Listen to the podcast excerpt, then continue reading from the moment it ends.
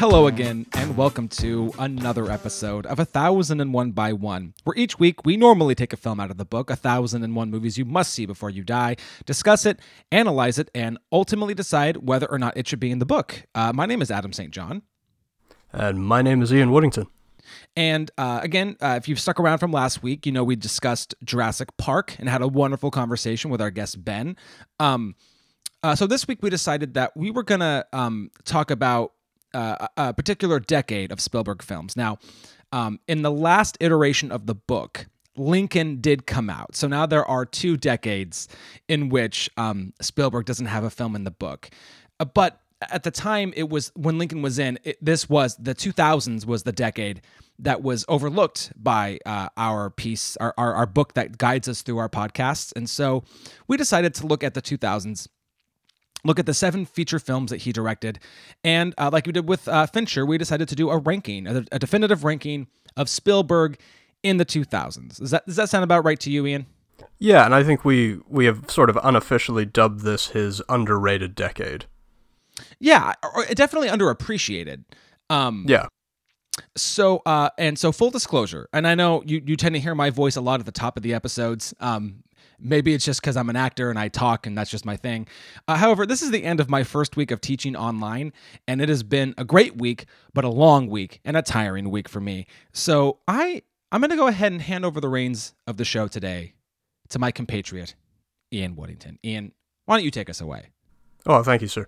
Um, so we enjoyed doing the David Fincher one so much that these might become a regular staple. I don't know how often we'll do them, but um, maybe, I don't know, every 10 episodes or so you might get one of these. Does that sound about fair?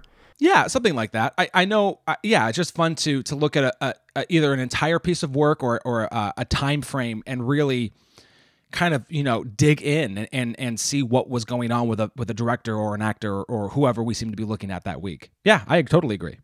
Yeah, no, and I and that's that's one of my favorite parts of of watching films is taking a look at a filmmaker and seeing how they grow and evolve and what sort of themes that they're exploring and how they how they expand on certain things that are important to them. As we know with Spielberg, broken families are a are a huge part of uh, the films that he makes, and and that's no different in this decade as well. So, uh, the the the 2000s were were a pretty big decade for him, especially as a producer. He was producing such things as the two Eastwood Iwo Jima films. He was producing uh, the Transformers franchise. I mean, depending on how you feel about that. And he's also did Memoirs of a Geisha, which I'm I'm really fond of. Also, a huge success for him was uh, under his DreamWorks banner was Shrek, um, and that mammoth franchise. Um, DreamWorks was also trading hands quite a bit during this decade between distribution deals with the Walt Disney Company and setting up distribution deals with with people like Universal and Paramount, but um, the, the the biggest thing that we should talk about with him as a producer, just really quickly before we dive into the list, is the number three rated TV show of all time, according to IMDb, just below Planet Earth uh, one and two. Uh, I believe two is in the number one position, and Planet Earth one is in the number two position. But Band of Brothers was uh, a really important piece of television in this decade, and really between this and and the, some of the other things that HBO were were doing, like The Wire and Sopranos, really set the tone for the sort of age of television that we're living in now. Oh yeah, yeah, I would agree. I know. I was, and I was so skeptical, and I do not know why, of watching Band of Brothers. Uh, I, I think maybe I just thought it's you know so, you know sometimes you just you'll build a narrative in your head. You just you just assume you know what it's going to be. And i think maybe coming off of the heels of saving private ryan which is a great movie i just thought oh no he's it's just going to be the same thing. And I, I don't know why i thought that. I just you know oh it's him it's world war ii I, i've seen this. And it's not that. It is an entirely different thing. And i really like the it, the the scope that it takes. Yeah, no, I'm I'm with you on that. I had uh, a sort of gut reaction to it as well. I was like, oh, do I really want to spend ten hours on him just retreading Private Ryan? And of course, I couldn't have been more wrong. I mean, it took me, I would say, eight years from when it was released to finally watched it, and I I've watched it three times all the way through since. I think it's a absolutely stunning piece of television and launched the careers of uh, a couple of, of famous faces, including but not limited to both Michael Fassbender and um, Tom Hardy. Both have small roles. I think Hardy appears in one episode and Fassbender appears in about two or three. Yeah, and what's the uh, I can't think what's uh, the guy who's in the wire or not the wire um in Homeland. Uh, he, oh, he, Damian Damian Lewis, of course, Yeah, he's yeah. fantastic, and his relationship with Ron Livingston in that is really the the heart and soul of of yeah, the Ron, series. Ron Livingston is in that. That's that's he's, crazy. He's phenomenal in it. He- I oh, think he, totally. I think he does a really great job. He is. I'm not going to say he's underrated, but he's certainly, I think, undervalued. oh, sure. I mean, I think HBO helped enrich his career between his bit his his part in that and his part in um Boardwalk Empire. HBO gave exactly. him work for quite some time. He's he's much more than just Office Space. If people That's are true. willing to give him a chance. Yeah. Now, did you see the Pacific? I've still not seen the Pacific. Okay, and it's good. And and and again, I think for me, even even after having seen Band of Brothers, when the Pacific came out, I was still I was hesitant. I'm like, wait, now what are you gonna do? Is this gonna be? Is this gonna be good? Haven't you told what you wanted to? Say? Haven't you said what you wanted to say? And and it's it's not as good, but it is still good. That's yeah, that's the the general consensus that I've heard, and I had the same feeling. You know, comparing Private Ryan to Band of Brothers, I was like, well, Terrence Malick made the definitive Pacific War film when he made Thin Red Line. So, what what is this really going to bring to the table? It's still on my radar, but it's a it's a little further down the list. As Yeah. honestly, I still haven't done The Sopranos, which is Wow, embarrassing to say. wow, that you should be embarrassed. That's tough. I, That's I am a little beat. bit Sopranos. Sopranos and Boardwalk Empire are way higher on my list than. Um, uh, you you can put Boardwalk Empire down a few notches. is it if is it really not that good? it's it's fine. It definitely I think each season it goes down a little bit. We we watched it all, we got through it, and by the end I was like, yeah, okay. Okay. I think the th- the the three leads and Scorsese's perform uh, Scorsese's involvement are really what is is the the hook for me in that because it's Michael Shannon, Kelly MacDonald, and and Steve Buscemi, Yeah. right? But you Yeah. get um um oh god, he's one of my favorite uh Michael Stuhlbarg is in it too. oh I oh, I love him too. He's He- great. And he's a regular. He's God, he's not he's not Capone because that's that's um that's Stephen Graham, but ah shit, I'm he he he's a he's a he's a gangster of some kind. He might be Meyer Lansky, I don't know. He's somebody, but yeah, he's great. He's great in it. Awesome. Well, there you have it. There's a, a little bit of Spielberg as a producer. Now we're going to dive into Spielberg as a director and try to bring you our definitive ranking of Spielberg in the 2000s. So, Adam, do you want to start with your number seven? Well, do we want to do we want to tell people what the seven films are? Do we want to go and oh, just let Oh, yeah, them that, know? that's that's probably a good idea. Let's let's set this up. Set this up So- So- Sorry, I'm so used to you taking the lead, and, and uh, it's all good. It's all good. Um, so I believe I have these chronologically correct. Um, uh, in 2001, we got AI, artificial intelligence. In 2002, we got Minority Report and Catch Me If You Can. In 2004, we got The Terminal. In 2005, we had War of the Worlds and Munich. And then in 2008, we got Indiana Jones and the Kingdom of the Crystal Skull. And those were the seven feature films that Spielberg directed in the 2000s. there it is. Okay, so you want my you want my 7 Yeah, let's let's dive straight in, man. and we'll save the conversation for the the lower the the higher ranked, the the better the ranking. Yeah, as as we did in in, in Fincher. Perfect. Uh, my number 7 is AI. Oh, so is mine. Okay. Now, can I Um, guess what your number six is? Because I'm pretty sure your number six is probably the same as mine, and we can kind of discuss these together. Because I'm still, if if yours is the same as mine, I'm not hundred percent that I'm correct. Okay. My 6 is The Terminal. Oh, it's okay. Wow, that was that was unexpected. My number Yeah. six is Indiana Jones and the Kingdom of the Crystal Skull. Okay. So let's let's talk about AI. All right. Uh, so AI, this is my this is my first watch on AI. Is is watching it for this this ranking. Um, still really conflicted about it. Um, I Now- was so hesitant to watch it because I am such a diehard Kubrick fanboy that uh, Yes. I, I felt like there was that, that, that this maybe should have been like Napoleon and maybe just been left alone. Uh, so in doing a little bit more research about it, it it turns out that it seems like Kubrick had in mind that he wanted Spielberg to direct this as early as about 1985, and that he thought he would be better as producer. And after seeing E.T., that this is something that was much more within Spielberg's wheelhouse. And then, of course, over over several years and some setbacks and some issues with the script and, and waiting for the technology to catch up, uh, and and Kubrick continuing to sort of push the idea that he wanted Spielberg to direct this. Spielberg eventually, in the mid '90s, convinced him, no, no, no, no, you should you should do this. This could be something different for you. Um, and then, of course, it got put on the back burner while he did Eyes Wide Shut, and unfortunately, we lost Kubrick uh, in the post production of Eyes Wide Shut, and it sort of reverted back to Spielberg in wanting to do justice and and honor Kubrick's memory and, and wanting to honor his original vision for this. So with that in mind, I mean it kind of softened me to the idea a little bit that it's it's okay that Spielberg made this film, but I still there's it's such a mixed bag of a movie. Oh, it really is. And you know, I mean, I even knew back because so this is my this is my second watch. I know that I watched this as soon as this came out um, to be to be rented or whatever. I remember I, I remember I had the VHS of this. I remember watching it, um, which would have put me at maybe twelve or thirteen when I watched this for the first time. Um, I can't say that I remembered anything about it. Like I remembered who was in it, but like in terms of really what happened, I didn't know.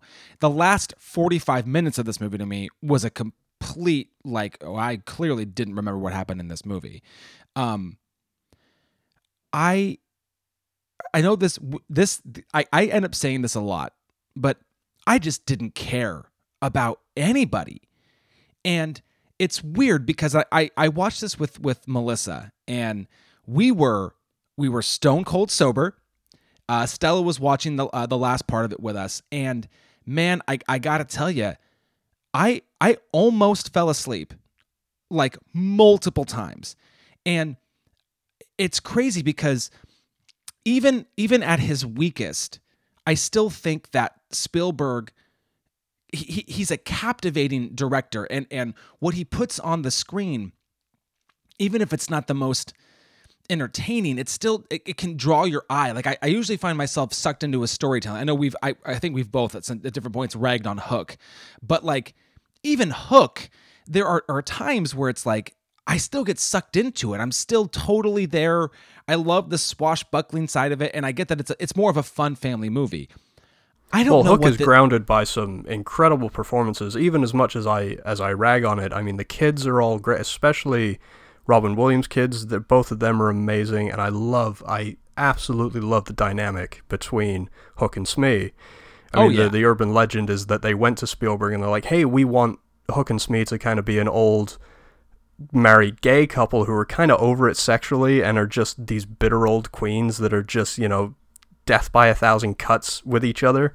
Yeah. And Spielberg went, no, this is a family film. You absolutely cannot do that. But if you look at the film, that's kind of what they're doing anyway. Oh, sure. Which uh, and, which I really respect. And so you know, I'm watching I'm watching AI and you know, we get that little we get the intro with William Hurt and it's all exposition, but I'm kind of like, okay, I'm here, I'm with it. I, I get what we're doing.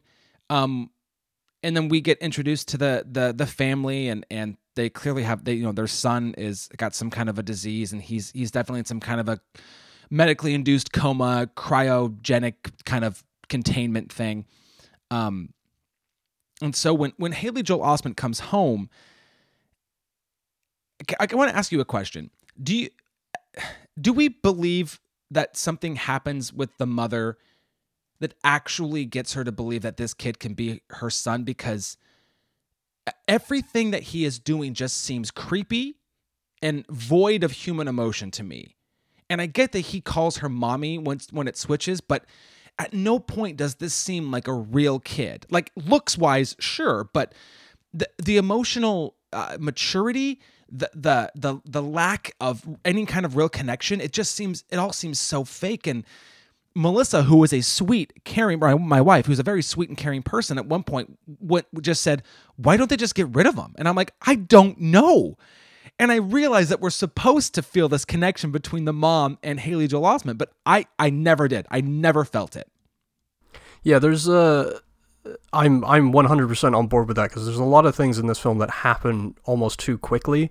So here's here's my major problem. I was gonna try and save it to the end of our discussion with AI, but we're we're pretty much we're pretty much at that point of discussing it anyway. Is the film is both kind of bloated and overlong, and at the same time, considering how long it was in development, it feels sort of undercooked.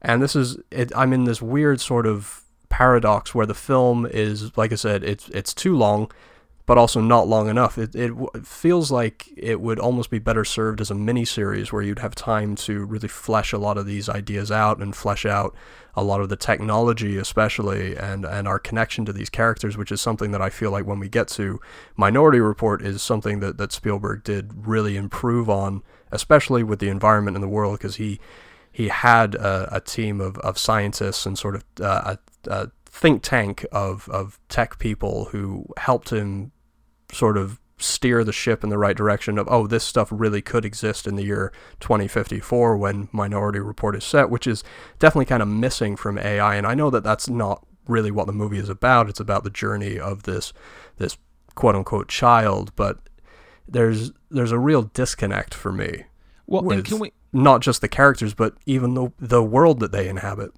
Well, and that's so that's the thing is is it does introduce like when we we kind of um when we I don't want to spend too much time on this movie because I don't think it's very good and I don't want to give it that much time. But so we get introduced to uh, Jude Law and his whole thing where he's basically framed uh, for a murder, and uh, there's that what is uh, what is that town? There's like a an area in which he kind of inhabits, and I don't know what it's called. But anyways, um, so that's where they are, and then we get introduced to the flesh farm and uh, uh, the um or the the what is it called? The the place where Brendan Gleeson is running the show where robots are getting yeah no no no it's it's yeah it's the the the flesh circus the flesh something or other yeah. like that.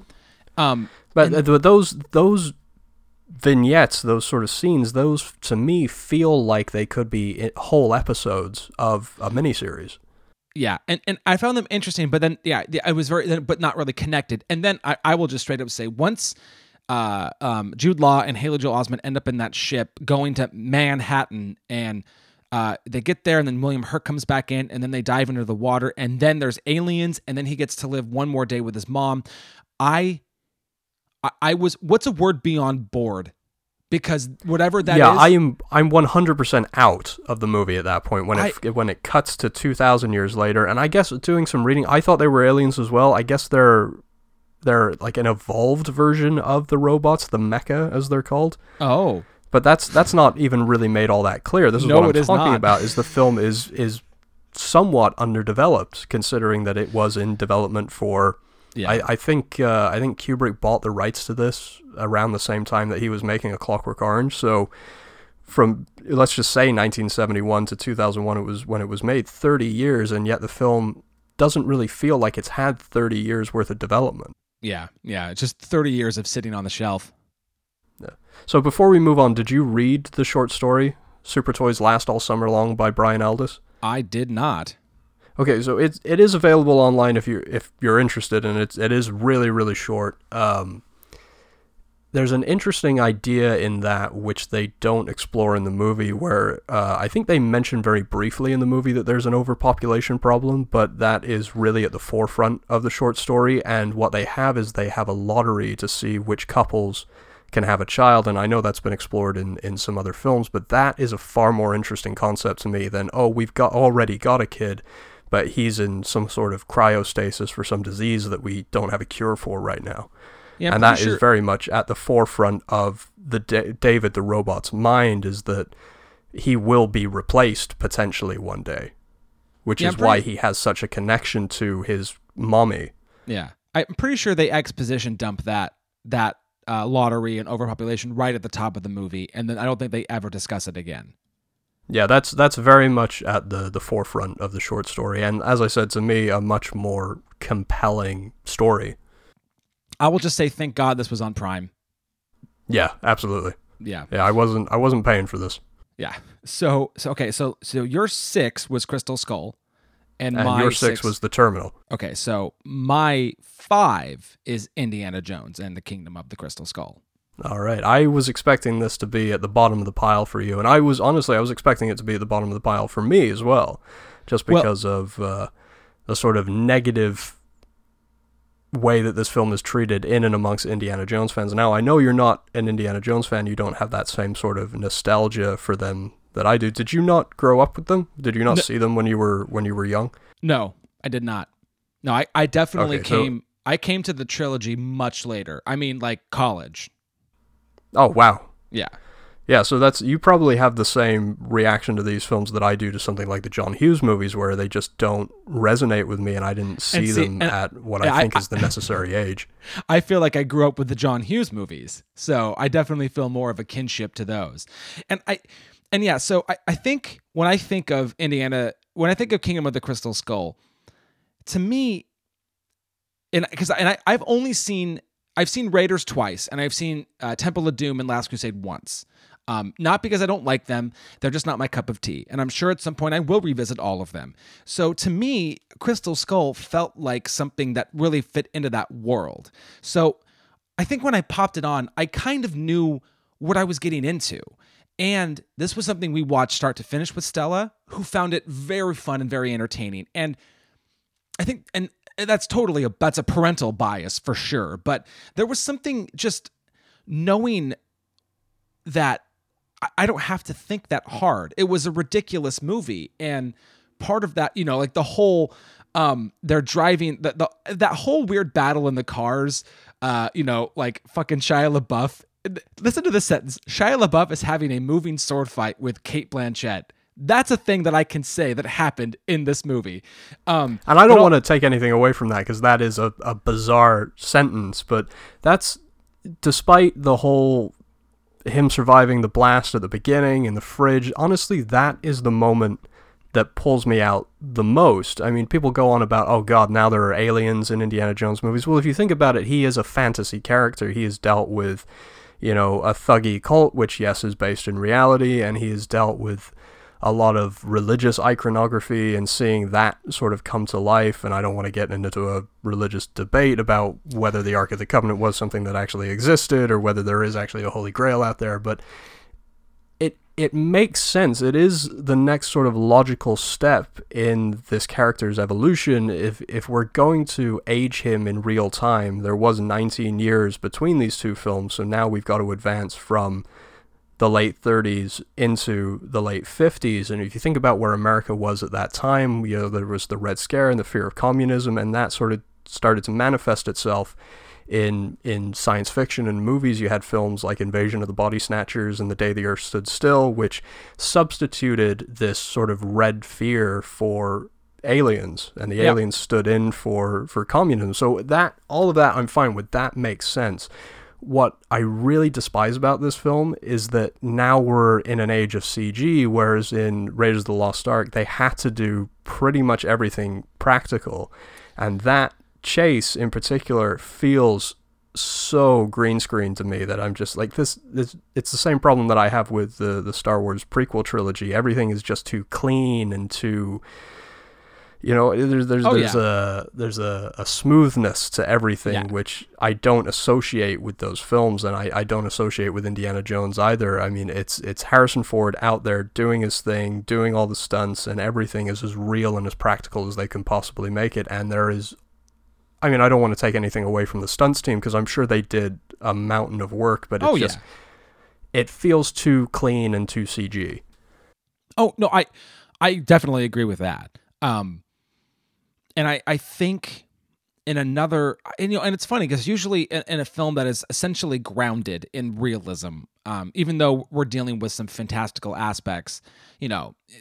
Indiana Jones is a real person. We're, these are real people in the movie. It's not, you know, any. There's no superheroes. There's no alien. Well, aliens at the end, but I mean, what I mean is we're we're in a we're in a, the real world, and yeah, there there's something about it that I, there was that practical, tangible aspect of an Indiana Jones movie that we're not really getting. Um, and for whatever reason, that didn't seem to bother me as much. Uh, and maybe it's just that I, it wasn't it wasn't that high up on you know my my pedestal, and I wasn't I wasn't too concerned with Well, and that's that's the right word as well. Is having this character and and this world on a pedestal is definitely uh, part of the problem for for a lot of people. very true. That's that's very true. So I you might be interested to know that uh, when they were talking about making a fourth film, that Frank Darabont submitted a complete screenplay for free without being solicited for it, and I'm I am desperate to know how much better Frank Darabont's film would have been than than David Koepp's. I I mean. It, that definitely is an interesting thing. I, I, I yeah, I, I, don't know. I, did, I didn't know that. I mean, he is he is a tr- I, I don't think he's a fabulous director. I think he's a pretty average director, but as far as a screenwriter goes, I think he's he's solid. I think he could have brought something much more interesting to this franchise. I have a couple of little uh, box office facts just because I was I was searching for interesting things to say about this movie because I don't have that many. Sure. But uh, I thought it was interesting that um, so I so I have the Rotten Tomatoes, which I, I think I mentioned to you briefly off off mic on when we were discussing another episode, but this has a 78% critical on Rotten Tomatoes and a 54% audience, which both of those seem very high to me.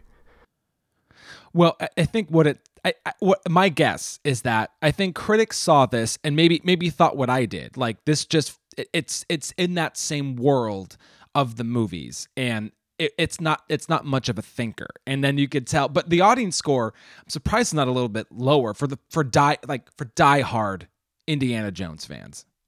Yeah i mean that's that, that that's that's fair. Um budgetary things though was something that struck me as as really interesting as well so this film did 791 million worldwide on a $185 million budget, which just seems, uh, you know, that a lot of that went to Lucas, Spielberg, and Harrison Ford. Oh, uh, yeah, because sure. that I, that budget for for this film, I mean, even for an effects heavy film like this, seems a really unnecessary number. So to put it in perspective, Last Crusade, which came out in 1989, this this movie had four times the budget that Last Crusade did, and its budget to to box office ratio, Crusade Last Crusade did ten times its budget, whereas this did for and about a quarter of its budget, which I know we've got 20 years in between and there's there's inflation and things like that, but it goes to show it goes to show me anyway that you don't need these bloated insane budgets in order to craft something spectacular and and engaging. Oh, I again, I I feel like we we know each other well enough, and I I would agree with I would agree with you hundred percent. You know, and I feel like I feel like directors need to challenge themselves more. I mean, even if even if to say, hey, this is my budget, why don't you cut that in half and let's see what I can make? You know? Yeah, no, I, I there's there's definitely a lot of complacency that happens with these yeah. quote unquote big big budget directors. I would love to see somebody like I mean we've talked about our fears with Denis and and Nolan not going back to to the things that that made them great directors, but even people like Michael Bay, someone like him, I would love to see him stripped of a massive budget and be like, no, you've got to make this thing for $10 million. Let's see if there's actually a good director in there that can operate without all this palatial bullshit around him. Yeah, that's a fair point. Yeah, I, I would. I think that'd be a very, very interesting experiment to see. I mean, I know he's tried some smaller films like that, that Benghazi movie and the Pain and Glory, but even those are still pretty goddamn big movies. Well, with Pain in comparison Glory, to with Pain and Glory, and I haven't seen it, or uh, Pain and Gain, Pain and Gain, Pain and Gain. There you go. That's um, you know, I mean, I mean, half of your budget there is going to The Rock and and uh, fucking Mark Wahlberg. I mean, it's just a different kind of big budget movie. yeah, exactly. If you're if you're ready to move on from from Indiana Jones, because I don't think we need to to pay him that much more attention in a film that some fans would call a a raging dumpster fire. Yeah, yeah, that that sounds so that sounds about right. So your number, sorry, your number six was the Terminal. Yes. Your number five was Indiana Jones. My number five is War of the Worlds. Okay, all right. Um, so are are we to my number four? We are to your number four. Okay, so before we get to my number four, um, do you mind if I? Uh, there's just, and I know you know this, and maybe our maybe our listeners do too. But I just wanted to to say that all seven of these movies have three things in common. Uh, although I'm sure there might be many more things too. But one thing I wanted to point out was that uh, all of these films have the same editor, cinematographer, and composer. And that would be John Williams doing the score, uh, Kaminski, uh, Janusz Kaminski, yeah, Mm-hmm. as cinematographer, and then Michael Kahn as the editor. And they they sh- a, a few of them share the same DP as well with Rick Carter, but he did change out his director of photography a couple of times in amongst these movies. Yeah. Um.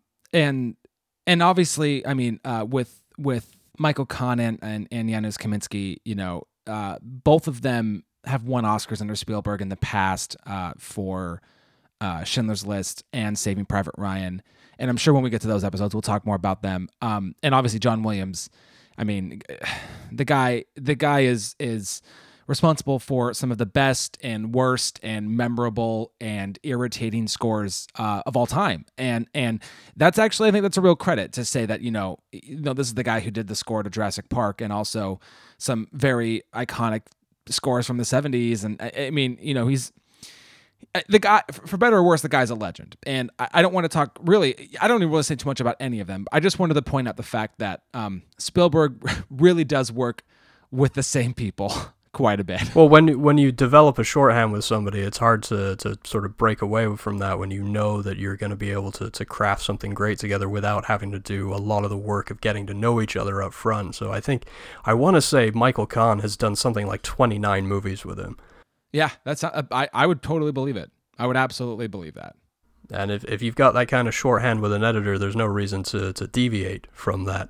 Now, you mentioned Schindler's List. This might be a good opportunity to talk about, as we have done on other Spielberg episodes, we've talked about his knocking out two, two uh, huge features in the same year. So he's done this multiple times.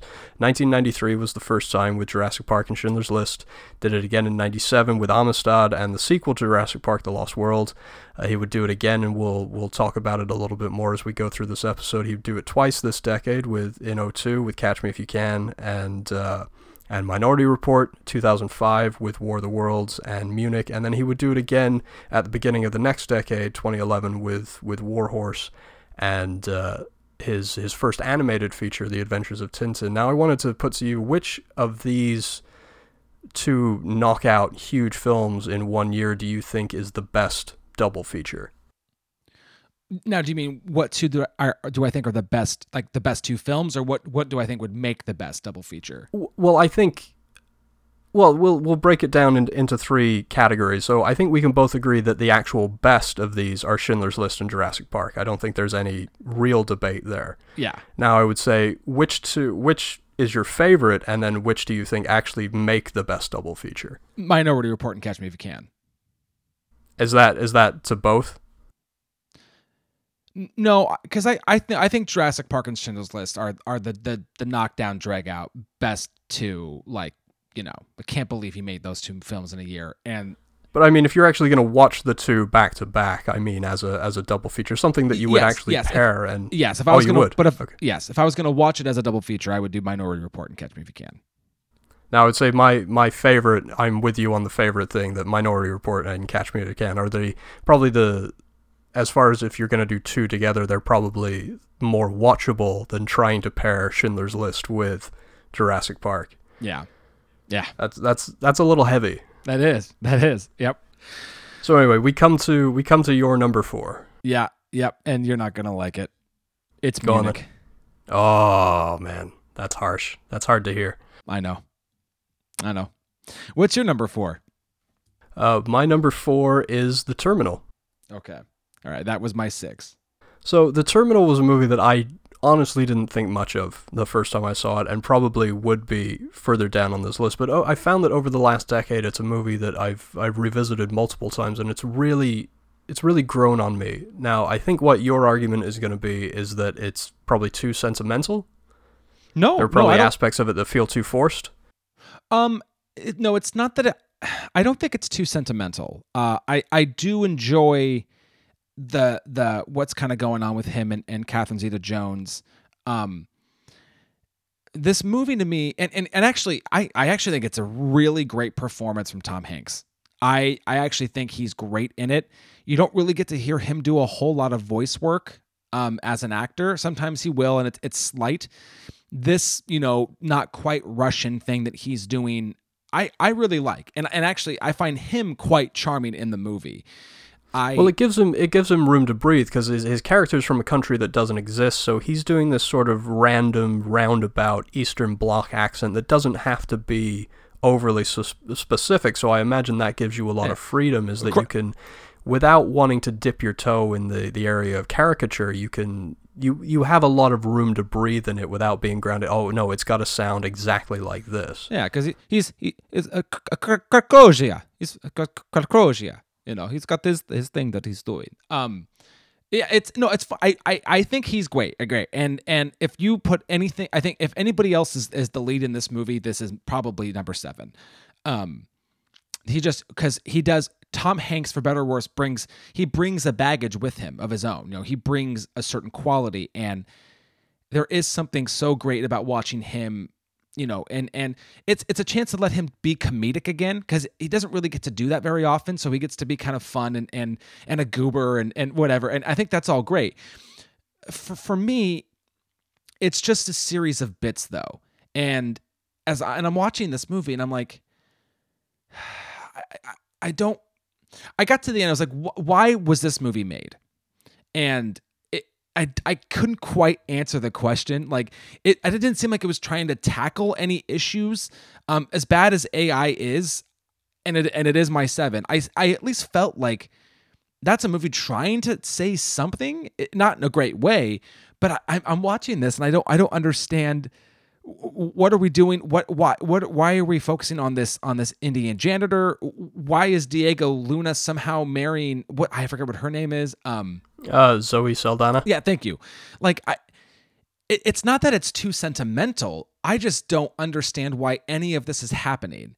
And i i and I, I don't give I, I love I do like the bit where he's he's only coming because he's trying to um finish a, a promise he made to his dad I, I think that that's all there and I don't it's not that I don't like it but the, the, at the end of it I just don't I, I don't know why I'm watching the movie I don't really like I don't care about like because Stanley Tucci isn't really a villain but he's kind of supposed to be but but then again he's not at all um I, I yeah, just, no, he's he's a guy. I, I really appreciate Stanley tu- uh, Stanley Tucci in this because he is he's just a guy trying to do his job and to sort of uphold a sort of level of integrity, but he's got this little thing that's just chipping away at that in in a sort of unseemingly and, and innocent way, but we get to see him sort of pushed to his limit, and I think he does that in a very grounded way. Yeah, yeah, I, it really he's you know where where we get Tom Hanks, you know, kind of get because he's also he's a foreign character and he's living in this, you know, in this crazy world where he's literally living in the international terminal of, of JFK, he can do kind of whatever he wants to. And yes, it is great to kind of get Stanley Tucci because because in a way Stanley Tucci is now like a caricature of himself, you know, kind of who he is in the Hunger Games, and he takes on some interesting roles later in his life. But yeah, in, in this, he really is just a straightforward guy, and he is he's the straight man in the movie that we need to help build off this comedic timing of Tom Hanks. I I just I I, I was kind of scratching my head through the movie. Like, I there's some bits that I liked, but at the end of it, I just didn't get. I didn't get really what was going on. I just it just felt like a movie. It's it seemed like, hey, is Tom Hanks free? Yeah. Oh, he's free. I'm I'm, I'm assuming Michael Kahn and Janusz Kaminski and, and John Williams they don't they don't got anything going on. Let's just let's just do something. Let's just make a movie. They didn't. Well, it is. It is based partly. Well, it, I guess I should say it's more inspired by a true story. There was really a guy that lived at Charles de Gaulle for 18 years, and I think what this film improves upon is it actually, instead of sticking to to the the, the letter of the story and staying truthful, this film actually is an example of Hollywood doing its thing and and molding a story to suit its own needs and actually for the betterment of the story because the real guy uh, whose name was Mehran Karimi Nasseri who was a, an Iranian national uh, as I said he lived for 18 years in Terminal 1 of Charles de Gaulle Airport in Paris. Um, he was later institutionalized but uh, he was almost there there there there was a situation where yes he couldn't enter France and he couldn't go back to Iran either. So that that is based in reality, but that all got wrapped up fairly quickly and his it was really his choice to stay in the airport over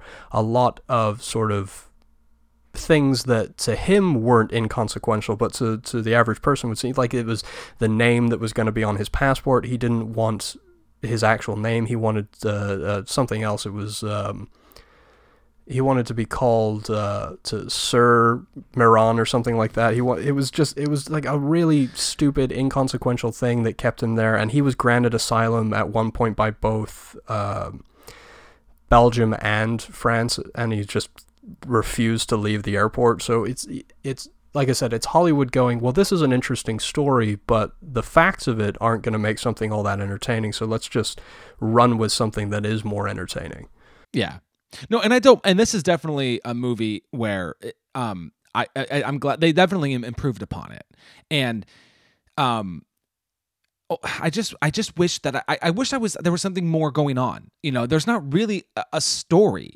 I mean, or not. Okay. Yeah, and and the the love story with with Catherine Zeta Jones, yeah, that definitely feels a little bit forced. But if you if you lose that, I mean, you lose a huge chunk of the movie, and it there as I mentioned at, the top of talking about this, there is there are a few things about it that do seem really forced, and it's also when you look at it in if you were to look at it in the grand scheme of all of Spielberg's work, it doesn't really feel like a challenge. And like we've talked about several times with Bridge of Spies, this is something that almost seems to come easy to him, and it doesn't feel like it's a challenge for either him or us, the audience. I'm I'm drawn to it because I I do find myself getting sucked into the sentimentality of all of it, and like you, the the Tom Hanks performance, which feels a little more loose uh, and and more akin to the stuff that he was doing in the '80s until in the '90s he started doing stuff more serious like Forrest Gump and and Philadelphia. Yeah.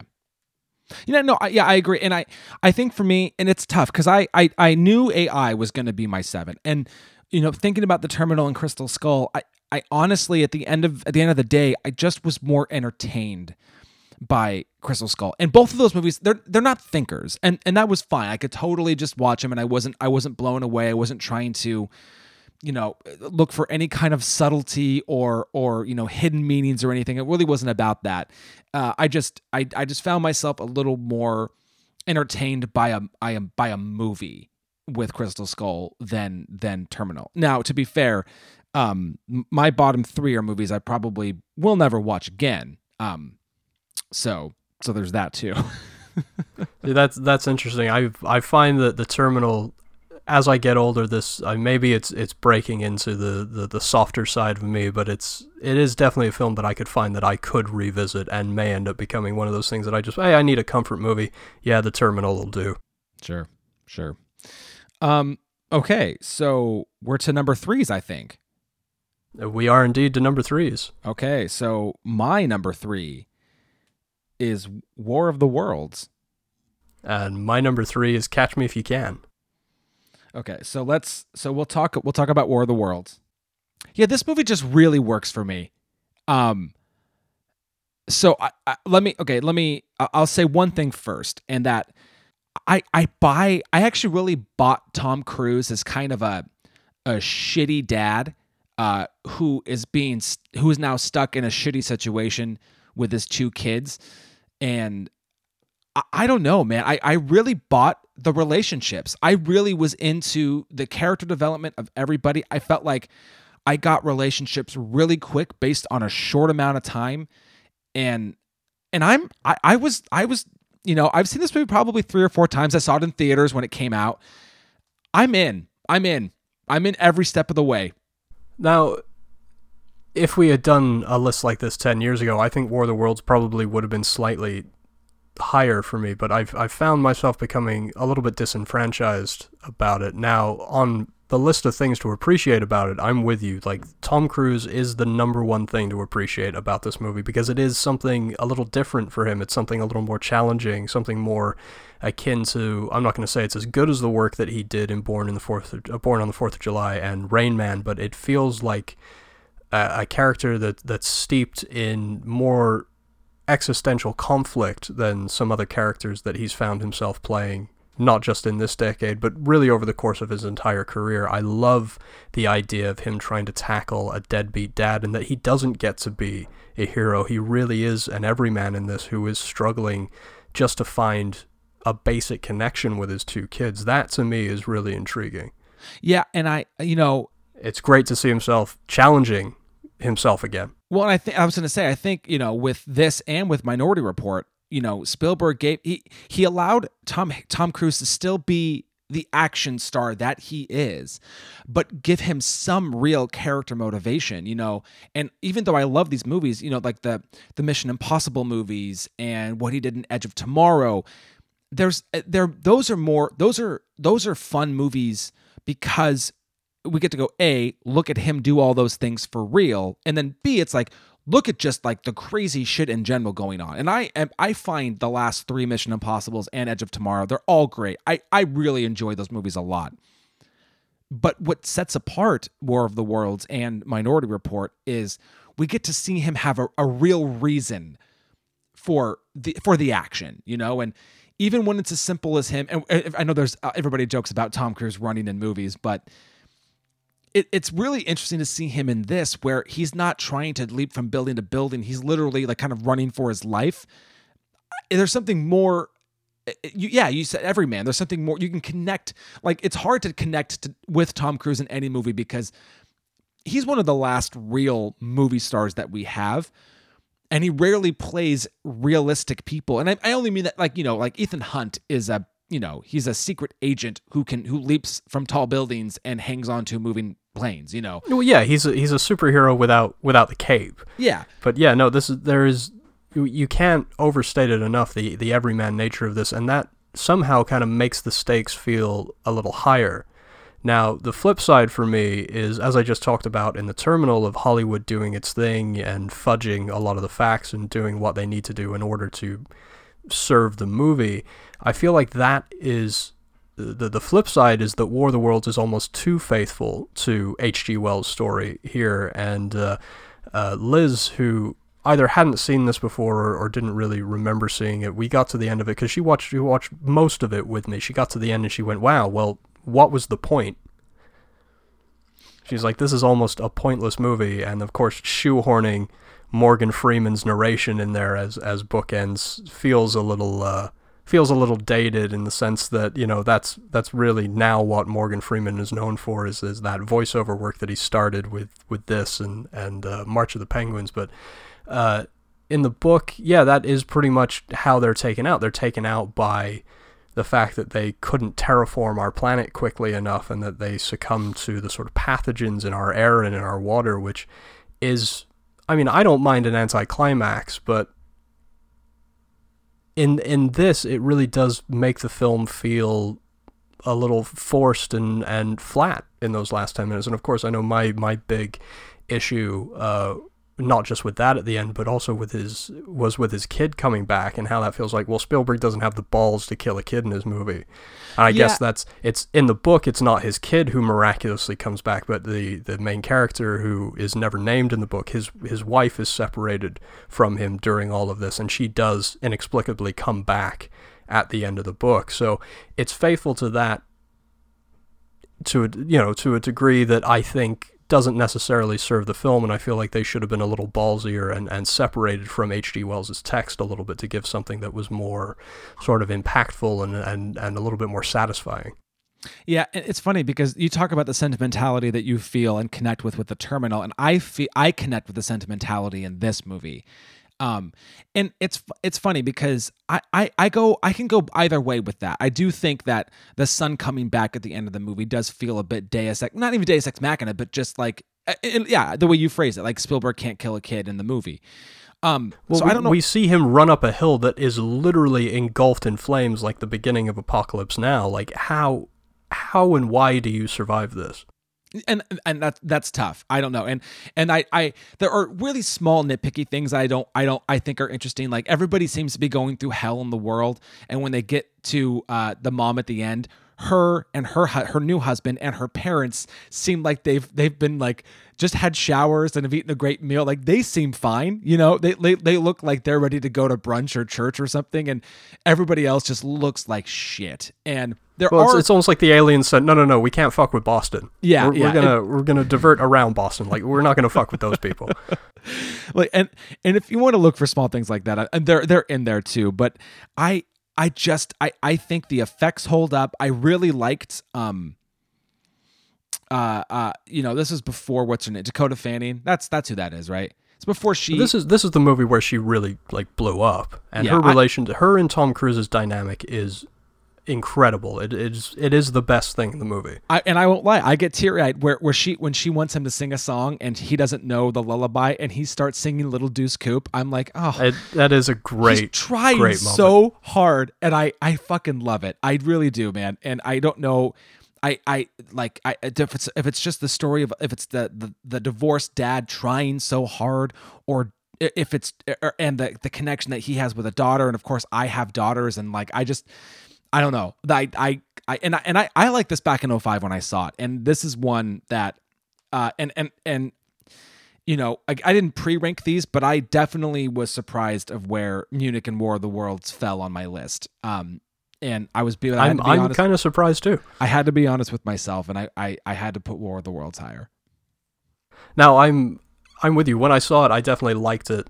Uh, it's funny. The Terminal and War of the Worlds uh, have flipped for me. I didn't think much of Terminal the first time I saw it, and I loved War of the Worlds, and those have seemed to trade places over the last uh, decade or so. Now I don't want to move away from War of the Worlds just yet because I do have a couple more things to, to say about it. Now, if we if we were to do this like a normal episode and have an unsung hero, for me it's Tim Robbins. Um, you know, I, I don't know that I would give him my unsung hero. Uh, but he, he, you, but it's like you need somebody like that though in the movie.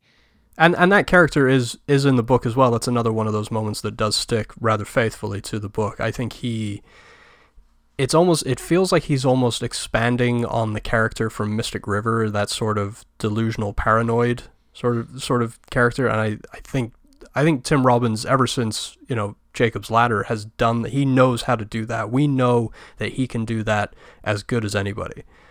And I, I love the dynamic between him and Cruise as Cruise starts to slowly realize that, oh, this guy isn't going to help us at all. And I have got to, he's a mad dog that I've got to put down. That's, that, I think, other than the dynamic between him and Dakota Fanning, that is one of my favorite scenes in the movie where Cruise has to go into that room and shut the door. And, you know, he, he tells Dakota Fanning to just, you know, sing your song and, you know, cover your ears. So Yeah. that is, that is Spielberg you know, outside of things like like Schindler's List and and Munich, but in his more mainstream films, this is really Kubrick. Uh, sorry, this is Spielberg at his darkest, Yeah, yeah, which which we don't we don't get to see in a lot of his his bigger films. I would agree. I would agree. Yeah.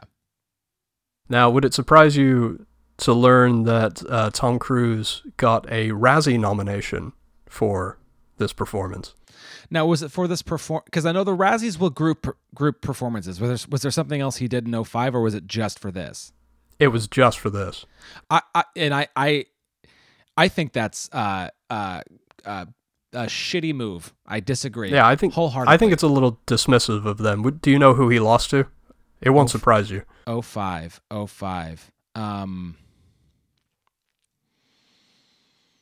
I don't know. Think think think the Adam Sandler crowd. Oh God, was this uh uh uh European Gigolo? Yeah, you got it, man. Well, it was the first one, Male Gigolo, for, Oh. for Rob Schneider.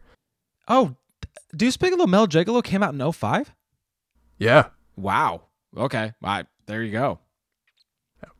And then I do before we before we move on from War of the Worlds, I do have um, a sub list because you know on this show, if you've been listening for a while, you know that that we love lists. We love lists. I love layup. We do. Yep. Well, we and we love Lamp too. Um, so the Cahiers du Cinéma from Yeah. France, as we've mentioned before, we've we've started talking about them a little more heavily since our 400 blows episode. Uh, they did a list um, at their their 2010 awards. They did the best films of the 2000s. And would you like to hear that list? The best films of the 2000s. Yeah. I, I would love to hear this list. So this is their their 10 best from the entire decade. Okay. Now, two questions. Two questions. Is this from the US or is this world cinema? This is this is world cinema. This Okay. is from everywhere. Okay, The, and the ten best films from the entire world in in the 2000s, according to Cahiers du Cinéma. Okay. And you're going 10 to 1? I'm going ten to one. Great. Okay. Let's hear it. So, so aptly enough, number ten is a film actually called Ten by Abbas. I I'm gonna mispronounce his last name, Kiarostami from Iran. Okay. I I have no idea. I've never seen it. I would I would actually. We've been debating doing a, a film of his because he's got three in the book. Uh, so that's number ten is a film called Ten. Okay. Uh, at number nine we have Terrence Malick's The New World. I, I know you're big on that. I've not seen I it since I it do came out. love I do love that movie. I don't know if it's one of the ten best of the 2000s, but I do. I am head over heels in love with that film. Okay. Uh, the reason why we're talking about this list in connection with War of the Worlds is they put War of the Worlds at number eight. Wow. War of the Worlds was the eighth best film in their minds of the entire 2000s. Wow. That is Yeah. that is just insane. I like War That- of the Worlds, but those are some crazy French bastards, I gotta say. That is some bold shit. uh, at number seven, we have a film called West of the Tracks, which is a documentary from China. Okay. At number six, we have The Secret of the Grain, a film from France. At uh, number five, this will blow your mind as well History of Violence, Wow. Okay. David Cronenberg film. I'm I'm not against that. I'm I'm okay Yeah. with that being on the list. That seems high, but sure.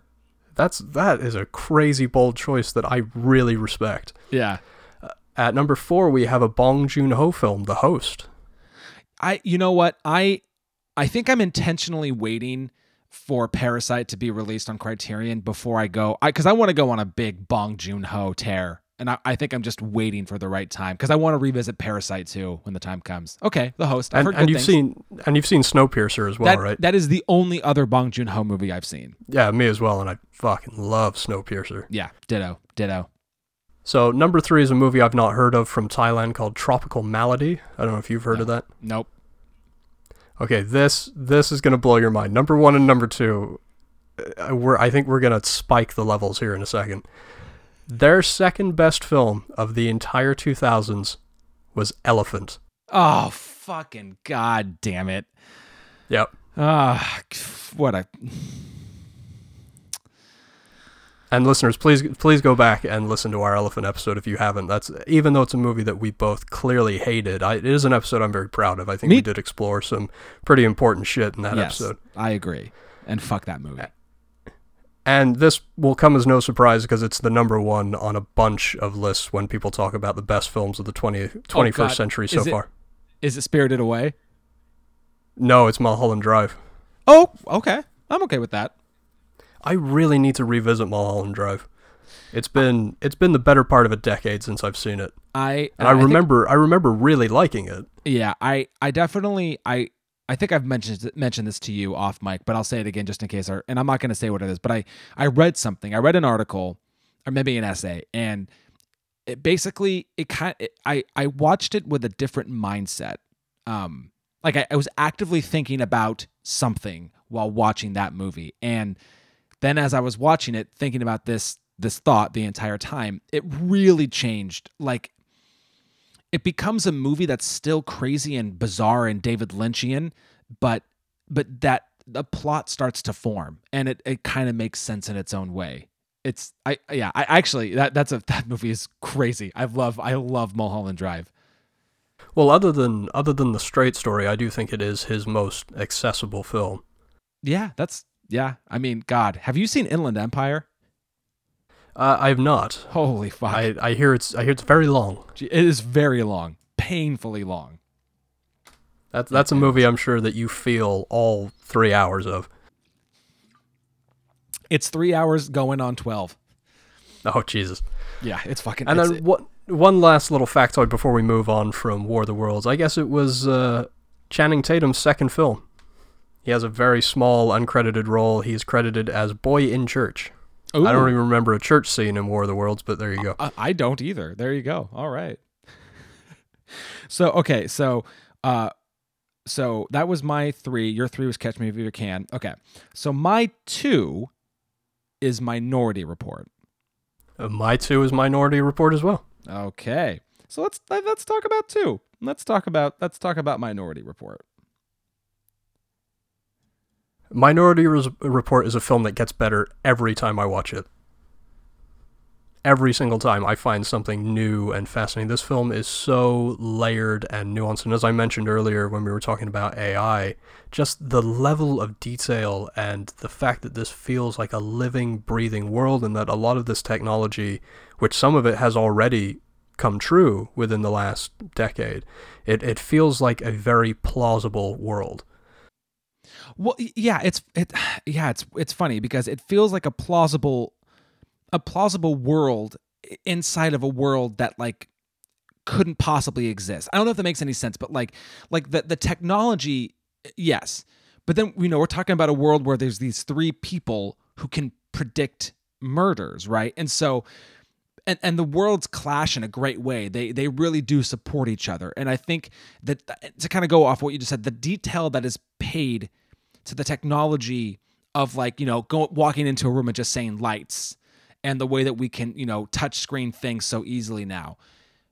When you blend that in, well, the fact this, that we have ads that talk to us, yeah, but the fact that we can blend that now with this idea of these three people floating in this you know this liquid that essentially keeps them alive who can predict murders like the the the detail of the technology supports the fact it supports the the premise that these three beings can can predict future crime.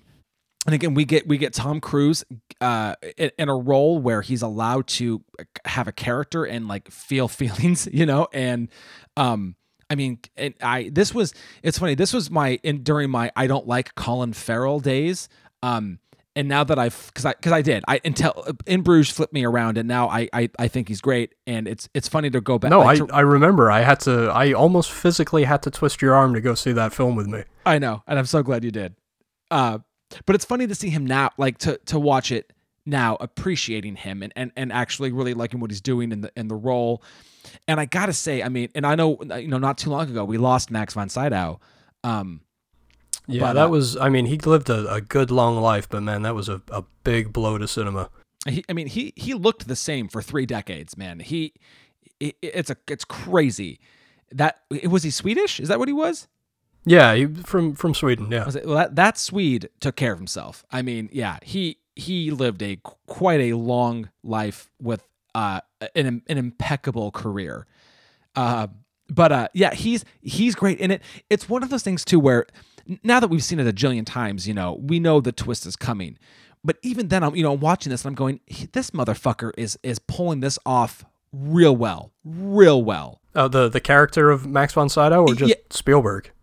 The the character of, of Max von Sydow, like like I don't, even though I know that he's going to be the reason why this turns at the end.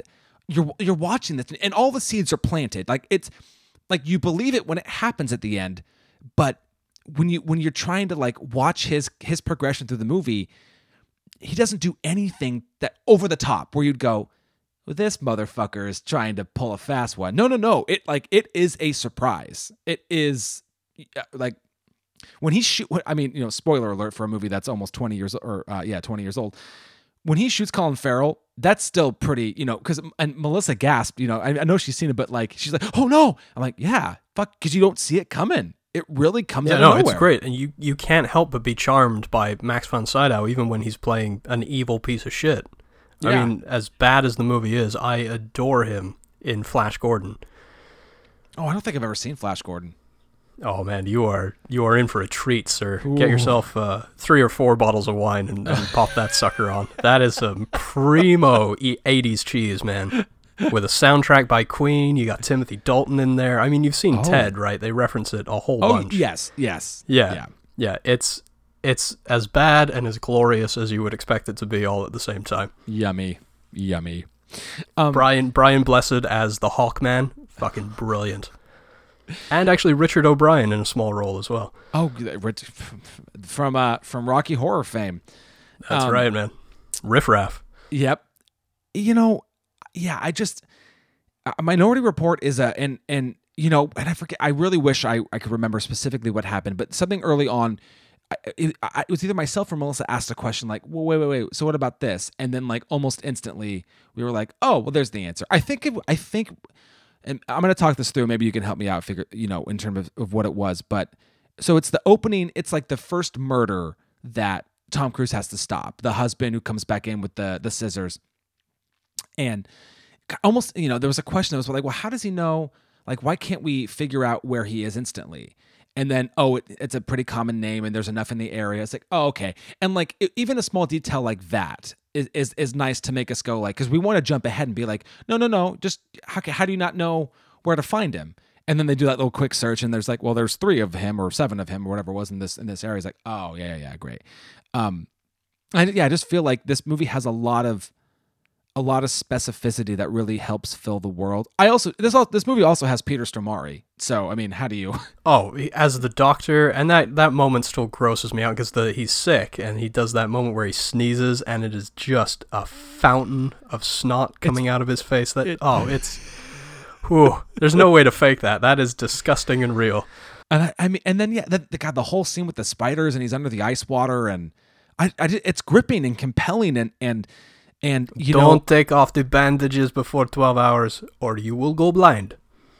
And you know, I and we mentioned that John Williams did the score for all of these movies. Um, but like a really understated and supportive score in this. I I really like the music in this. I think it's of I think it's the best of the 7 from uh, this decade. I I don't.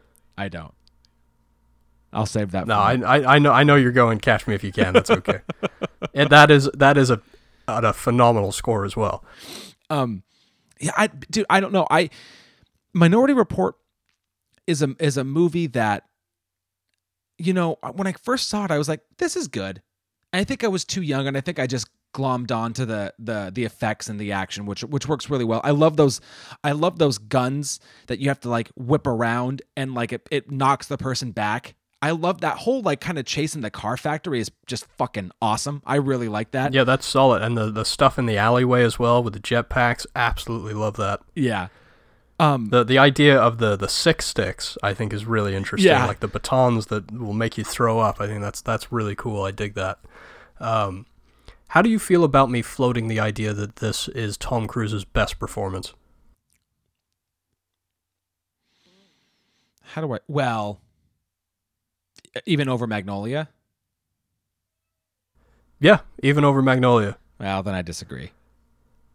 I, I, I don't think it is. I'm, I'm oh. going to say for me, his I, I I just no no no. I'm just wondering how you would feel about if somebody were to come to you and say that uh, this is Tom Cruise's best performance. I, what, I like what do you what do you do with that? You counter with with what Magnolia. I would say, yeah. What I would say to them is is I think you're wrong, but I don't dislike your choice yeah, it, it is a great performance for me. I think I I think it easily. I I haven't prepared a top five, but I think I would go as far as almost to put it at number three, just off the top of my head right now. I think I would go uh, Ron Kovic in Born on the Fourth of July, then Magnolia, then this. I think makes a really solid top three. I mean, I, I would say maybe these three are those three that you just said were probably in my top five somewhere. Um, and, and, and I mean, and it's funny because I I don't. That's tricky because I also I, li- I do like him in Jerry Maguire. I do like uh, I do like Dan Kaffee in Few Good Men too. Um, and then and then it's like, do you pick any of his really really early stuff where he's just playing smarmy, charming Tom Cruise? You know, do you do you avoid that? I also think he's great in Eyes Wide Shut. I mean, fuck. And that's the thing. He does. He is. He, does. he is phenomenal in Eyes Wide Shut. You know what else I, I just rewatched uh, right after I finished this big Spielberg rewatch was The Firm, the Sydney Pollack film. Yeah, I do want to. I want to. I need to rewatch that too. That that is a goddamn great film. It's a little long, but it's amazing. And Gene Hackman just absolutely shines in that. Oh, Gene Hackman, we want you back, Gene Hackman. We we really do. That Welcome to Mooseport is not a movie to go out on. that, that's that's not how you end a career like that. That's true. That's true. I agree. Uh, that is it is a real shame, but I'm I'm sure retirement and writing those novels that he's writing is is quite comfortable. So I can't I can't blame him. It's like Sean Connery who just wants to play golf and do whatever it is he's doing. I, I can't blame him for not wanting to come back. Sure. Um, so I, have I've said I've said my piece with Minority Report. I think it's I think it's great, and it really is. I, I mean, I, I think if we were to do a top five underrated underrated Spielberg movies, I think I think this is in there. That might it might even be one. I don't know, but this I, I mean I think it makes a strong case for being number one. I've got I've got two more points, and I wanted to support my the the idea of this being one of Tom Cruise's best performance, if not his best, with sure. the scene where he finally confronts Leo Crow. Yep. That scene is even if you say that in this film it, overall it's not his best performance, that scene might be the best work he's ever. Just that individual scene might be the best work he's ever done. That's great. I mean, and it, he goes through all of the emotions. I mean, eh, you know, figuring out who he is and and like realizing that this guy is in front of him and then like you know his his explosion is is totally justified and believable and then him you know trying to read him his miranda rights fighting through tears it's it's great it's it's very compelling and you got samantha I, morton in the background i'll confess to you i i tear up every single time every time I mean, it, it, it really gets me. I feel that, and not being a father, I still like. I I feel that. I feel the weight of him just the the anguish of of not knowing and then thinking that you do know and reacting to that and how how could this man do this how could this man take my son from me it just it gives me goosebumps you know just yeah. just even talking about it right now I, and there is something again so painfully realistic about the idea of of coming up out of the when, when it comes up out of the pool and the sun's not there it's just like i I mean, there are times where I'll take the girls to the park and I'm watching one and I look back and like like you know like i'll be watching sophie because she's a bit younger and i go back to where stella was and there's a moment where your heart stops and you realize oh she's just moved 10 feet in a different direction and she's fine. But like i gotta that's I, I don't know if i've ever said this, said this to you before but like watching your children do anything in a public place is more exhausting than running a marathon. The mental drain it takes to watch your kids, it, I am so exhausted watching them. It, and not because I physically did anything, but because like th- th- you go through like 30 to 50 moments like that when you turn your head and you can't instantly see them. It's fucking nuts. And so there's something that yeah, as a dad, I totally click. I can click in with him on that. Well, keep keep running, keep doing that cardio, man, so that you know your kids don't give you an early heart attack. oh, that was that was the one thing I forgot to mention was I wanted to find something more positive to say when we were talking about War of the Worlds, and and now that we're in Minority Report, I guess it makes sense as well. But there are there are two things that Cruise and Spielberg like Cruise, nobody runs like Tom Cruise in movies, and nobody does aliens like Steven Spielberg in movies. That was yeah. that was one of my, my actual my finer my, my last points that I missed on War of the Worlds is I do think he he blows his wad a little too early, and I do think we see the aliens too early and too often.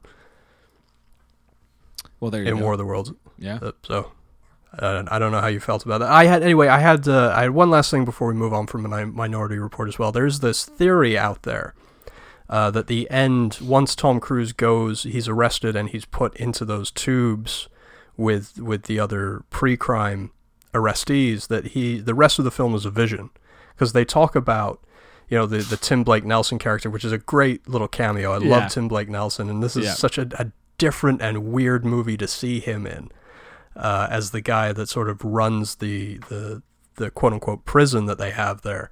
Uh, he talks about how supposedly it's you know you you see things you you relive your crime over and over again but you also have vi- the, these other visions and it's supposedly quite peaceful. Yeah. Um so i was wondering how you felt about the end potentially being a vision and that he doesn't actually get out because a lot of people i had read a couple of critics anyway had read that they felt like the end was a cop out was it's steven spielberg doing what he always does and making the happy fluffy family friendly ending.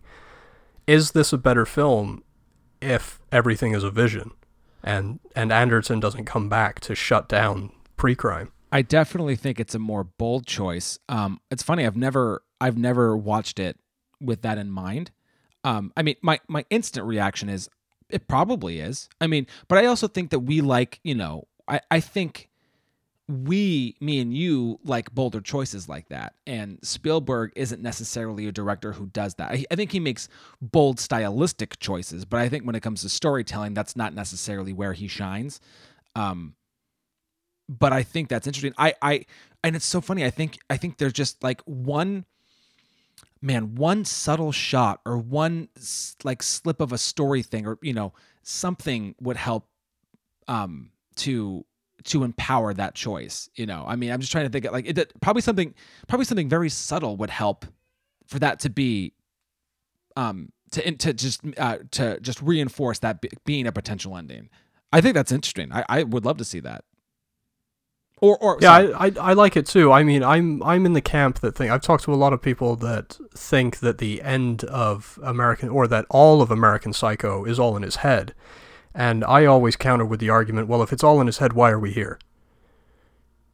And I that that is also my my sort of gut reaction to the end of Minority Report as well. I mean, I'm I'm in two minds about how I feel about it because I do really love the ending. I do love that he gets to have the confrontation with uh, the Lamar Burgess character, and he does get to expose this, you know, this this world that he built in order to save himself. He has to tear it down. I like that idea, but it also, yeah, it does unfortunately lead to the happy, comfort, popcorn, family-friendly ending that Spielberg is known for. So yeah. I'm I'm in, I, I've got a foot in both camps when it comes to the idea of it being a vision. Yeah, yeah, but I I, I totally think that's interesting. So our number ones. Yes. So, uh, wh- what do you want to talk about first? Catch Me If You Can or Munich? Well, let's let's talk about Munich first, if that's okay with you, so that we can end with something a little bit lighter. Sure. So your number one is Catch Me If You Can. Mine is Munich. Now I'm going to say something very very bold here. I okay. think Munich is a better film than Schindler's List. I think it's a more important film than Schindler's List. Oh, okay. I, I disagree I, with you. A hundred percent. Yeah. I and and that's okay. I, I there's a lot of people that have disagreed with me about that. I I don't want to take anything away from Schindler's List at all. I mean, I, I couldn't possibly if I tried. It is a magnificent film. It's it's beautiful and disturbing all at once, and and it does have incredibly important things to say. And I don't want to take anything away from history at all. Munich, I think, deals with something that's a little heavier thematically as far as, and I want to tread very carefully here. Um, it's what it, what it says about what vengeance, blind vengeance, can do. To, if you whether you believe in a soul or not, I mean I don't, but what what it does to quote unquote your soul and and your psychological state of being and the way that you interact with with other human beings. I mean, there's that that wonderful quote. I believe it was Gandhi, an eye for an eye leaves the whole world blind. And I, I do believe that we, as uh, not just this country, but as the world as a whole, we have allowed blind vengeance to go sort of unpunished for decades now. Now, that's not to say that that conflict now, I don't have a leg to stand on. I don't live in that part of the world, but I, I, I do think that there hasn't been enough oversight when it comes to those sort of situations in the world. And and I walked out of Munich the first time I saw I saw it in theaters January of 06 and I walked out and I went Jesus Christ what am I supposed to do with my life now? I had seen something that challenged everything that I thought about the world. I mean, it is an impactful movie and it's also it, it, it's a it's a great movie. Um, I appreciate um, everybody's performance in it. I mean, easily the best work that Eric Bana has ever done. Um, oh well, that's that's without question. His yeah. his reaction to um, uh, hearing his his daughter on the phone is quite quite compelling and um, easily ripped uh, Melissa and I apart. that scene is is is very very well done. Yeah, that's that's some tough stuff. Um, I I really love all the supporting cast in this, not just Eric Bana, but I mean, it's a great oh, role oh, for, for Daniel Craig, who gets to be a bit of a doubting Thomas throughout the whole thing. He's very big and boisterous and doesn't have a problem uh, voicing his opinion. I really, really love uh, Matthew Kassovitz as Robert, the, the toy maker, the guy that, that makes the bombs for them. Yeah. I think he's a, a sort of underrated character in this movie. Uh, and and yeah, and I and I def like if we were doing unsung hero, I would definitely be giving mine to Ciarán Hines. I think he is fucking great in it. He's just so yeah, compelling wonderful. to watch on screen. Um, and Geoffrey Rush, man, Geoffrey Rush is great in this movie. Yeah, absolutely. Would you like to know why uh, it's ranked so low for me? I I definitely would. Yeah. Okay. So, you know, I'm watching this movie and I'm in it. Like I'm in it from the beginning. I'm really liking it. And, I, you know, when I was thinking about this list before kind of rewatching them, I, I kind of, I felt like I knew, I always knew what my one was going to be. And I thought maybe, and I, kind, I guess I kind of was assuming that, you know, two and three were up for grabs between Munich and Minority Report. And I, because I'd seen Minority Report a bunch and I hadn't seen Munich since you know 0506 you know when it was going through its big oscar run so i'm watching it and i'm like and as, as it's about halfway through and i'm like this could be this is you know this is two or three. This is easily two or three. I don't know where it is yet. Um i gotta say that the the two or three minute scene where eric bana is having sex with his wife and we are watching the uh um the the uh, the the um, Olympic athletes being gunned down in the helicopter is one of the worst cut, worst shot, worst storytelling, over dramatic scenes I've ever seen in anything. When he, when when Eric Bana whips his head up, and that explosion of uh, what I assume is sweat, but I of whatever the fuck it is, goes up in the air in slow motion. I this was a moment where I thought Spielberg doesn't trust us enough to get what's going on. And uh I I I thought like I we we in a way I, I it's like did we I don't think we needed to see I, I don't think we needed to see um the Olympic athletes massacred in the planes um, or in the helicopters. We know where it's going. We, I don't think I think that final montage of just that alone we don't need. And I I I I, I don't know how the I don't know how anybody involved with Munich let that scene of Eric Bana fucking his wife like that stayed in the movie. It is it is awful. And and basically the reason this ranks so low is this just left a fucking horrible taste in my mouth. And this movie is like mostly the, mostly because of those last five minutes. Yeah, yeah. And now and, I can't I can't disagree with you that it is a sort of unnecessarily stylized, and I do that does resonate the the Spielberg not trusting us enough to to know what's going on. But I do think it is important. I don't know. I mean, there are there's a myriad of ways you could have done it, but I do think it's important to have a scene like this to remind us why it is that he has traded in his integrity and and traded in the the uh, sort of lighter side of his soul for this this weight of vengeance. I, I think it's important to ha- to have a reminder of of how he has become this sort of delusioned and, and, and paranoid man. Now, are you are you talking specifically about seeing the Olympic athletes and, and their demise?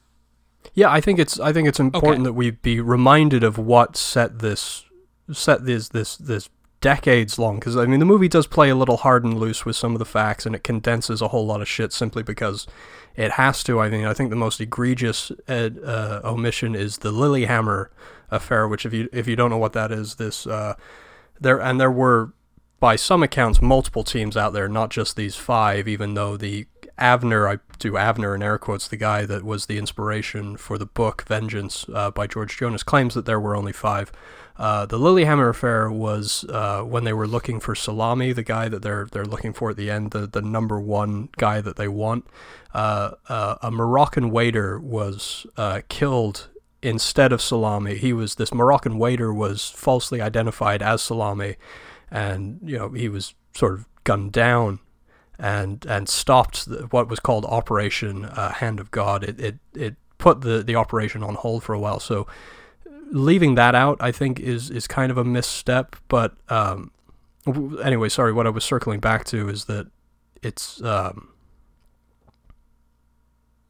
is that in in a, in a way I'm I'm agreeing with you. Is that yes, it's it's maybe not shot in the best way, but we we do need to oh man, I'm sort of retreading all over myself here, but we do we do need to know why it is that these men traded their souls for violence. Well, and can I can I I want to maybe maybe I want to clarify something. I guess I don't I don't I'm not totally against showing the demise of the Olympic athletes. I think cross cutting it with what's going on with Eric Bana was like the like I like not just the wrong choice, but like the exact opposite of a good choice. Like it's it's it's just doesn't make any any sense. And and and we get I, I mean I totally get that Eric Bana is is is going through paranoia. I mean, we get that when he goes into the embassy and just ask basically asks for Geoffrey Rush's character and, and you know, he's and he's paranoid when he's walking with his kid and I, I get it. Like and that's all great storytelling. I get what's going on. I just I I this I'm going to use a big word here, but it's unforgivable. It for me, it really it took this movie from a two to a four in in the ranking. It took the movie from a great movie to a good movie in my in, in my opinion. And it's it's man, I just wish we could have gone. I I, I yeah, I don't know. I it it, it just does. It, it really left just a, a, a bad. No, I I, I see it. I see it, and I can't I can't 100% disagree with it. There is there is probably a better way to do it, but it, for me, it wasn't enough to detract from the other two and a half hours that that preceded it. Yeah, and and that's why it like. And and it, it was kind of a tough like you know putting it to four it was it was tough because I it, I didn't want to necessarily take away from everything that they they're building to the the way the group acts with each other and all, every single one of the missions and and the great acting work and and directing and everything going on before then but it's it's tough. It, it, it's a tough ending and it, it just proved to me and I, I i just know that i this is who i am but how you end a movie is is almost as important as any other part of the movie um and, and that well last, absolutely. I mean the, the last thing the last thing you need to, to walk out of the cinema with is is it it needs to leave the lasting impression because by very definition, it's the last thing you see. Yeah. So that's for for those reasons is why it's as it's as low as it, as it was. Do you feel that it was robbed at all at the Oscars? so it was nominated for, for picture, editing, oh. director, adapted screenplay, and music. Now, yes, uh, I I know. So so this was so this year it was Munich, Capote, Good Night and Good Luck, Brokeback Mountain, and uh, Crash. Which one? Um, yeah, so it, it lost it lost uh, director, adapted screenplay, music to Brokeback, and mm-hmm. then it lost uh, editing and picture to Crash. Yes. Um, do I think it was robbed? No, I don't. Um, and I and I'm one of maybe 14 people who still stand by Crash. Uh, I still think it was the right movie to win. Um, that's not a knock against Brokeback Mountain or Munich. Um, I I actually think that Crash has something to say, uh, despite the the majority of people thinking that it's just overly dramatic schlock. Um, I I do like that movie. Um, I well I, I don't I do have respect for Crash. I'm not a massive fan of it. Um, I'm I'm not advocating that Munich should have won picture. I certainly think it should have won director instead of Ang Lee for for Brokeback. No, I, I there's something about the the way that that Brokeback a shot that I really I really like. Um and again and and I again I'm coming from I'm coming off of my my Sunday night rewatch of of Munich where um I'm still stuck with the, the the the editing and directing choices of that of that those 3 or 4 minutes. I just I just can't I can't not get it out of my head. It it really I mean I'm I'm so pissed that it's in that movie. It's so it yeah. I know I'm just repetitive, well, but it's well. Other than that, do you how how would you feel about me saying that it's it's Spielberg's most daring film, apart from that that ending? I mean, that in itself is daring, but it's daring in a different way. But I think it's Spielberg's most most complicated film. I think it's him. You know, I, he's he's a director that's spoken out. Uh, he's he's spoken about being ashamed of being Jewish, and it wasn't until you know much later in his life that he started to to to come to terms with that and accept that and embrace that. And I think this is him you know dealing with with his religion and and what's been done to his people in in a different way than he did in in Schindler's List. I think it's certainly what it's trying to say is far more complicated than than Schindler's List. And I think Spielberg was an interesting director known for more family friendly, big budget pictures, I think it was a, a really daring choice to try and take this story on because it is so layered and nuanced and complicated, and history has, has hidden certain things and complicated others. I mean, I think I can, I think I could say right now that I, I would say it's his most daring film. I, I do think that after, especially after Munich, it, it's a lot of, I mean, it's a lot of safe choices. It's a lot of it's it's familiar territory. It's retreading. It's it's family things. Um, and and as compared to Schindler's List, um, where, where obviously you're getting the violence. We know when we know what's going to come with that. Um, in in in uh, Munich, it's it's really different, and I think it's I think it's shot in a different way too. And I I would say it's I would say probably it's maybe his most bold and daring movie. Yeah, I think I could agree with that. Well, I'm I'm glad that even though you don't like the ending, I can still I can still get you to agree with me on that. So you want to talk about Catch Me If You Can? Uh, before we do, uh, one last thing about Munich is we've been talking about the Kansas City film critics. Oh, indeed, we uh, have on certain episodes. Uh, they gave Munich uh, film director and adapted screenplay. So big shout out to those those people in Kansas City. You've those got good, good taste. Those good Kansas City folk. Yep, yep. All right, so your number one Catch Me If You Can. Indeed. And what a goddamn fun movie this is. So this was this was my number three under Munich and Minority Report. Yeah. But I mean this this film does make a strong case for for climbing a little higher on my list. Yeah, it, it's I this was one of the I, I mean my fam you know growing up my family never went to go see movies on Christmas Day. That was never a thing that we did. Um but I, I don't know why. For some reason, I remember me and my sister going to the Stanwood Cinema Christmas night after we had gotten back from you know the day of of, of festivities or whatever. And and man, I I this movie will never not be good to me. Um, it's it's Leo kind of eh, you know at at, at his you know he's at that age where you can't quite tell how old he is, but he does play convincingly enough. He he plays a teenager. Um, and and eh, I mean I, I mean he's great. Hanks is great. I, I really do love the direction of Spielberg in this movie.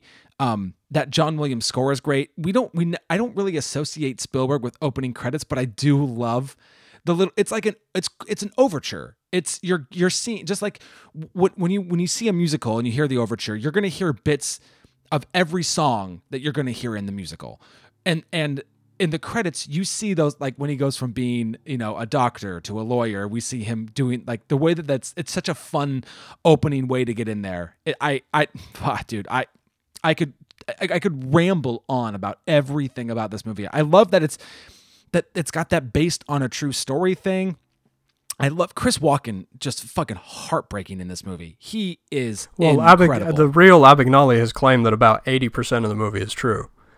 So I mean that's that's the best endorsement you're going to get right there. Yeah. I mean who knows? I mean he is he is a con man, so Very who true. knows how much of that is true, but And there's something and I, I think I just like I just like how the story progresses. I like how it unfolds.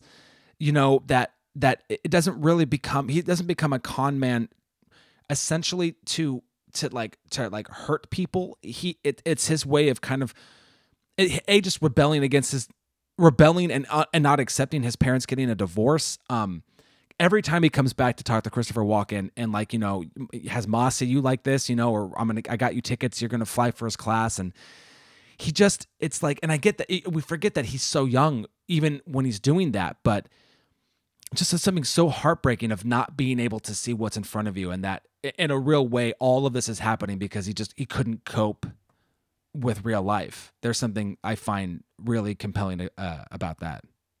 That's one of my, my favorite. I, th- I think actually my favorite scene in the movie is the last time that he talks to his dad and he says, "Ask me to stop." He's like, "You can, you got him on the ropes. You can't stop now." And then it's the repeated line of, "Where are you going tonight? Somewhere exotic?" I love I love that his dad won't condemn what he's doing, and because his dad won't do that, then he has to keep going. Yeah, he won't stop until somebody like like most criminals i mean they want to get caught. He won't stop until somebody makes him stop. Yeah yeah. And that that is the most heartbreaking thing about his character. And this is also the turning point for leo. This is the big turning point in his career where he starts making the good choices. I mean, he we have in 2002 we have the uh, the one-two punch of this and Gangs in New York, Well- and I know there's a lot of mixed opinions about Gangs in New York, but I think he's I think he's incredible in that. I was gonna say And I think working with Scorsese is is the turning. Working with Spielberg and Scorsese, those are the things that that turn him around and is what I've started to call the sort of McConaughey effect of going, do I really want my the rest of my career to be this? No, I need to start making good choices and leaving behind a better legacy for myself. Yeah, I I was going to say that this film contains three people who who had great one-two punches because so Spielberg had had Catch Me If You Can, a Minority Report, like you said. Leo had this and Gangs of New York, and Hanks had this and Road to Perdition. Those were all 2002 double features, and I, what a what a great double feature that is! Catch Me If You Can and Road to Perdition. Ugh. Like Road to Perdition again is another movie. Every time I watch it, it gets better. I I I've, I think you know how how highly I hold that movie in my heart. I mean that's that's probably a top twenty all all time all time for me. It's it's high up there. I fucking love that movie. Um, and and it plays into all the things I love because I love that prohibition, the gangsters, the cars, the guns, all of that. I love that shit. yeah. Um. So I mean, so yeah. So I mean, Catch Me If You Can. It, it just it- for me, it has everything working for it. Um, the performances, the story itself. Um, I do love and just the way that the camera.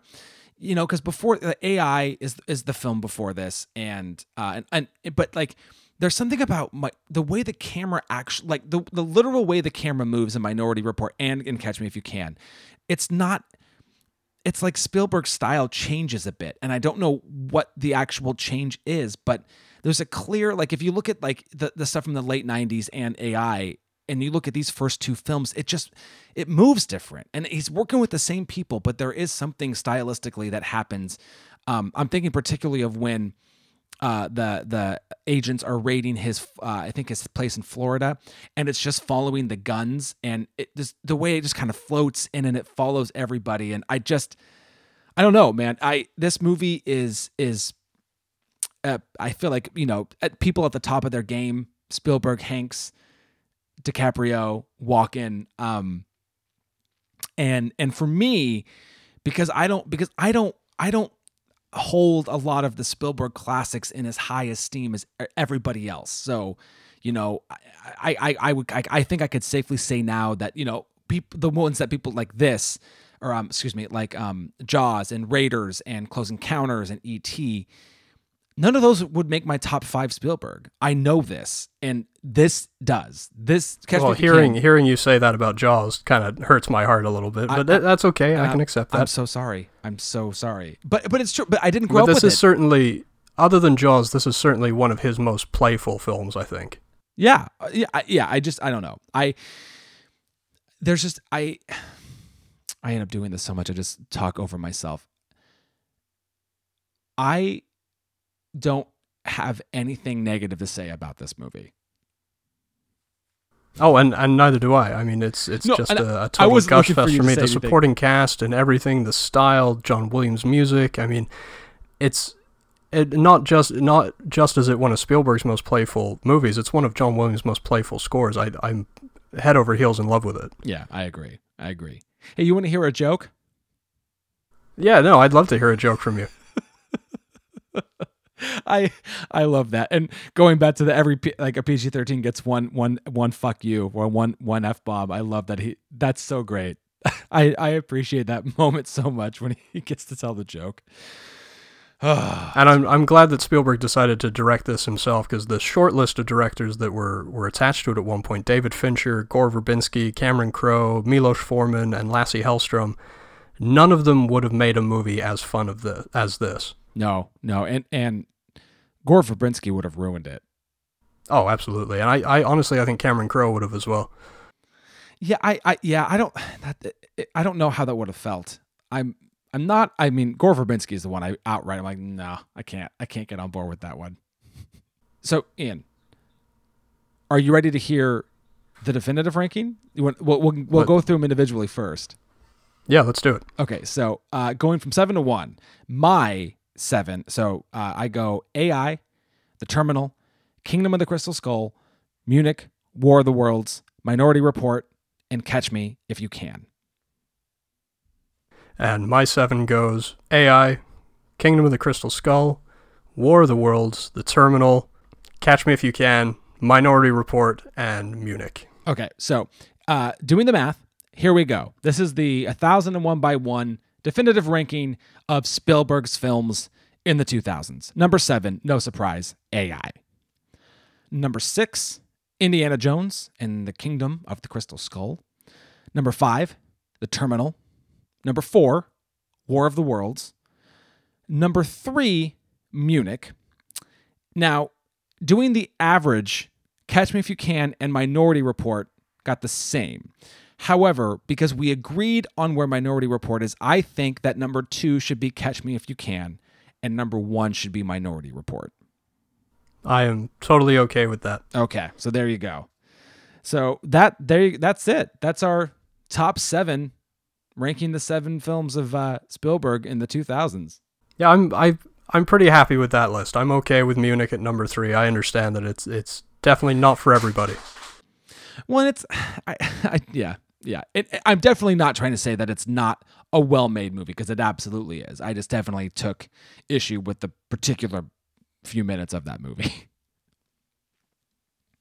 So I'm I'm really enjoying doing these uh, these these full rankings. Uh, hopefully our listeners are as well. We've got another one in the pipeline. It might be a little while before you hear it, but um, I don't want to. Maybe I don't want to spoil it. Maybe we'll we'll save it as a surprise. Yeah, I think of that, who we've that, got planned next. Yeah, I think that sounds good. Um, so, uh, so again, yeah, yes, thank you for listening. Um, and these will be coming back. Uh, please keep supporting the show. Um, uh, you can find us on iTunes and Google Play and Spotify and Stitcher and all those great places. You can support us at patreon.com slash 1001 by one. Hit us up on Facebook and on Twitter. Um, and, uh, please stay tuned next week. We haven't, we haven't visited a Western in a while, and so I think we're gonna go back to the old west and uh, and check out one of those. Um, and we may just have a guest uh, on the show, of which we've been guests on his show before. So we'll. I'm very excited to have Mike from Cinemus joining us for for this western. I know it's going to be a fun discussion. Yeah, it should be great. Um, and until then, I am Adam, and I am Ian, and we will see you next week.